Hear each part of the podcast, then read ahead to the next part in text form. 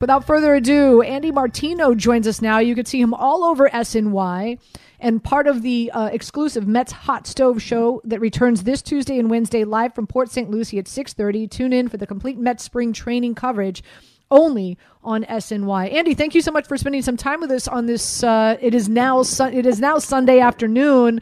Uh, you're down there in Tampa right now. Uh, what, what's the feeling? I- am sure relief and excitement that both the owners and uh, the union got a deal done, right? Hi, Anita. Yeah, I, I would say those are the, the right words. Everybody's happy to be here, uh, I, it, and maybe a little bit surprised that we all got here so fast. Uh, at, at Yankees, at this moment, you know, I'm on the field, and they're at uh, George Steinbrenner Field, and they're just wrapping up, taking some optional BP, and have pitchers long tossing in the outfield. Aaron Boone gave a news conference, so it's baseball life back to normal. And I, it's pretty wild that it was only what 72 hours ago, I guess. That this is very uncertain. So it's, if you love baseball, it's it's a nice day.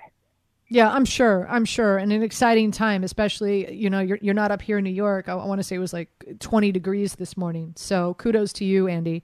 Um, well, I'll tell you what. It, we, we brought it with us. It was 40 uh, when we uh, got to the field this morning. It's warming up though. It's not 20, but it's it was 40 here. So don't don't envy me too much. Oh please! I would I would change I would change spots with you in a heartbeat. Uh, let, us let's, let's talk Big about we're, we're seeing we're seeing the Mets making some money moves and, and we're going to get into that in just a second. But since we're talking about the Yankees, I know there's there's some expectations. I know Freddie Freeman could possibly be in play. Carlos Correa. Uh, what what can you tell us about what the Yankees are trying to do to better this roster? Yeah, they definitely are committed to improving the offense. And in terms of what that means specifically, we know all the names. You mentioned two of the big ones that have been bandied around, uh, but they're in an unprecedented uh, free agency situation. Obviously, it's this mad dash, all kinds of free agents, mid-level superstars, trying to figure out where they're going to play uh, as it sorts itself out. So, Brian Cashman, just like Billy Eppler, uh, is obviously his counterpart with the Mets, have to remain very agile in order to say like, hey, what's what's the value play here? Does a Trevor Story want to take a short-term deal and go back on the market? Uh, what's how's it looking for a Correa? Um, no, it's just figuring out day in and day out like where things are at, and it's very fluid. Like I called it, uh, um, an agent about a player that I heard the Mets were on uh, two days ago, and the guy was like, uh, "I don't know yet. Call me back in the afternoon." And the afternoon, he's like, "No, the Mets aren't signing that guy."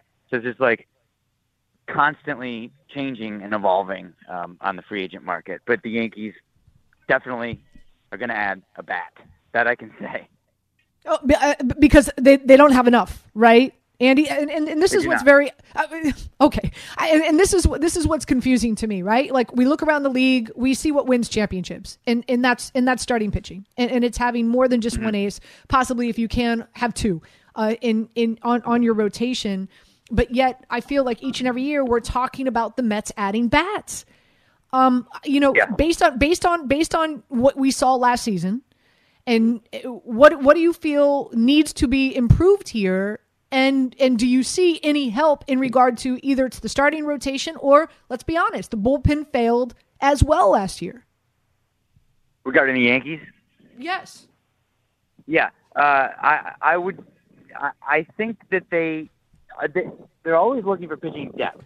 I think they feel pretty good on their pitching side about some of the high ceiling uh, younger guys that they have, whether it's Luis Gil or Severino coming back or Taillon when he's back. I mean, there's a lot of risk there, but there's also a lot of upside. Uh, uh on the offensive side, uh, you know, and on the bullpen side too, I should say, they they with Clay Holmes and some tweaks that they did in season, they, they're in pretty good shape. But still, they're not going to have Zach Britton this year. Chapman was up and down last year, so I agree. There's some questions in the bullpen. Um, last year, though, I think what really brought them down was their offense. I think what, specifically what really brought them down was DJ LeMahieu and Gleyber Torres not performing up to expectations. If they had, it would have been a different offense. So they need to do everything they can to get those guys right. Um, and by the way, for what it's worth, I saw Torres come in today, and he's significantly lighter and leaner than he was has been for the past couple of years. Uh, so I guess that's a good sign.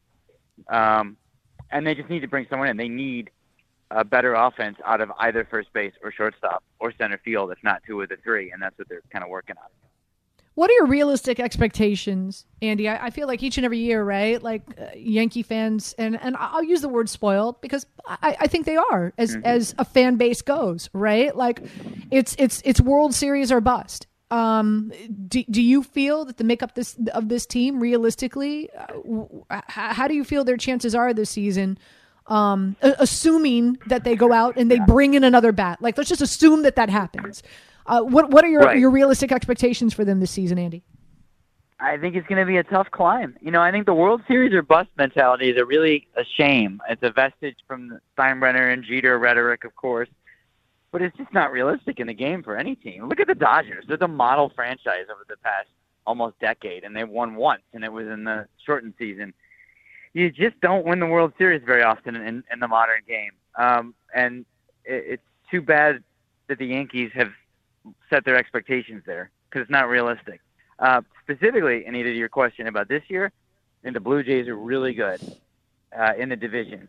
And by the way, the Blue Jays have a distinct advantage right now that's very real, where teams like the Yankees and Red Sox are going to be missing unvaccinated players every Blue Jays home game because of a rule Canadian border. Um, the Rays are obviously always the Rays. The Astros are still going to be good. You know, put simply, uh, the Yankees are among the top tier of the American League, but right now they're not better than they were last year, and they weren't good enough last year.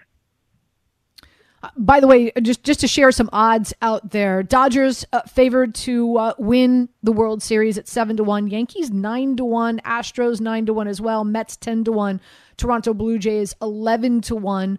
Division winners uh, Yankees are favored at plus 185, and the uh, Blue Jays are plus 190. Are you saying that uh, it would be worth my while to throw a little coin on, on the Blue Jays at plus 190?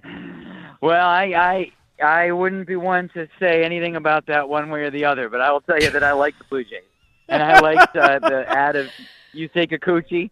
They got more pitching. They have more pitching than people think, and we all know what kind of young offense that they have. Uh, again, Andy Martino joining us here on 98.7 ESPN. You can see him all over SNY. Let's turn our attention to what's going on with the Mets making money moves.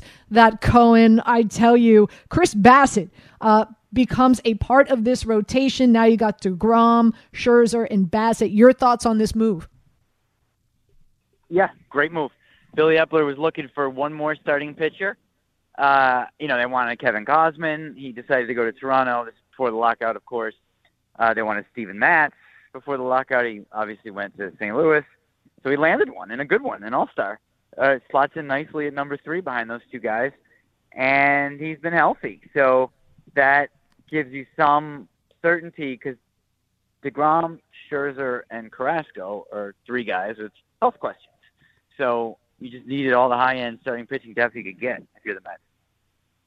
Yeah, I'm I'm excited to see what, what this Mets team can do this season. With that being said, what are your we just I asked you what your expectations are for the Yankees. What are your expectations for the Mets? How far do you think they can go this season?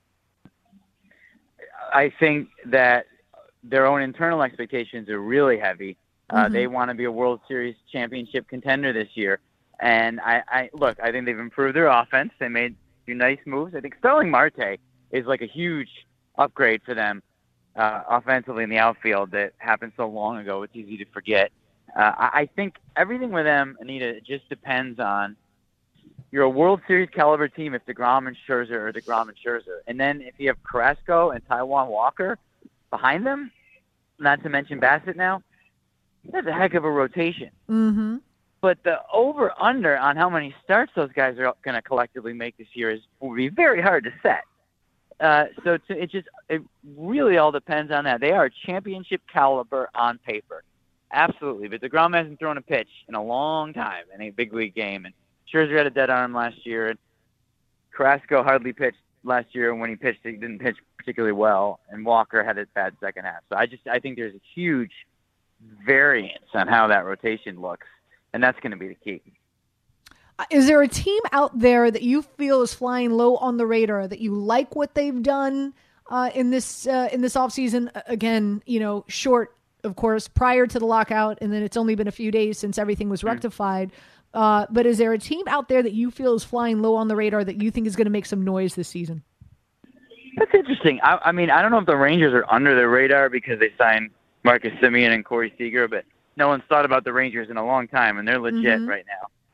Uh, and uh, so that would be the first one that comes to mind. You know what?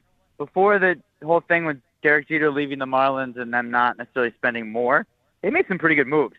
So I think the Marlins are going to be uh, competitive this year in a way that could mess with the divisional contenders a little bit.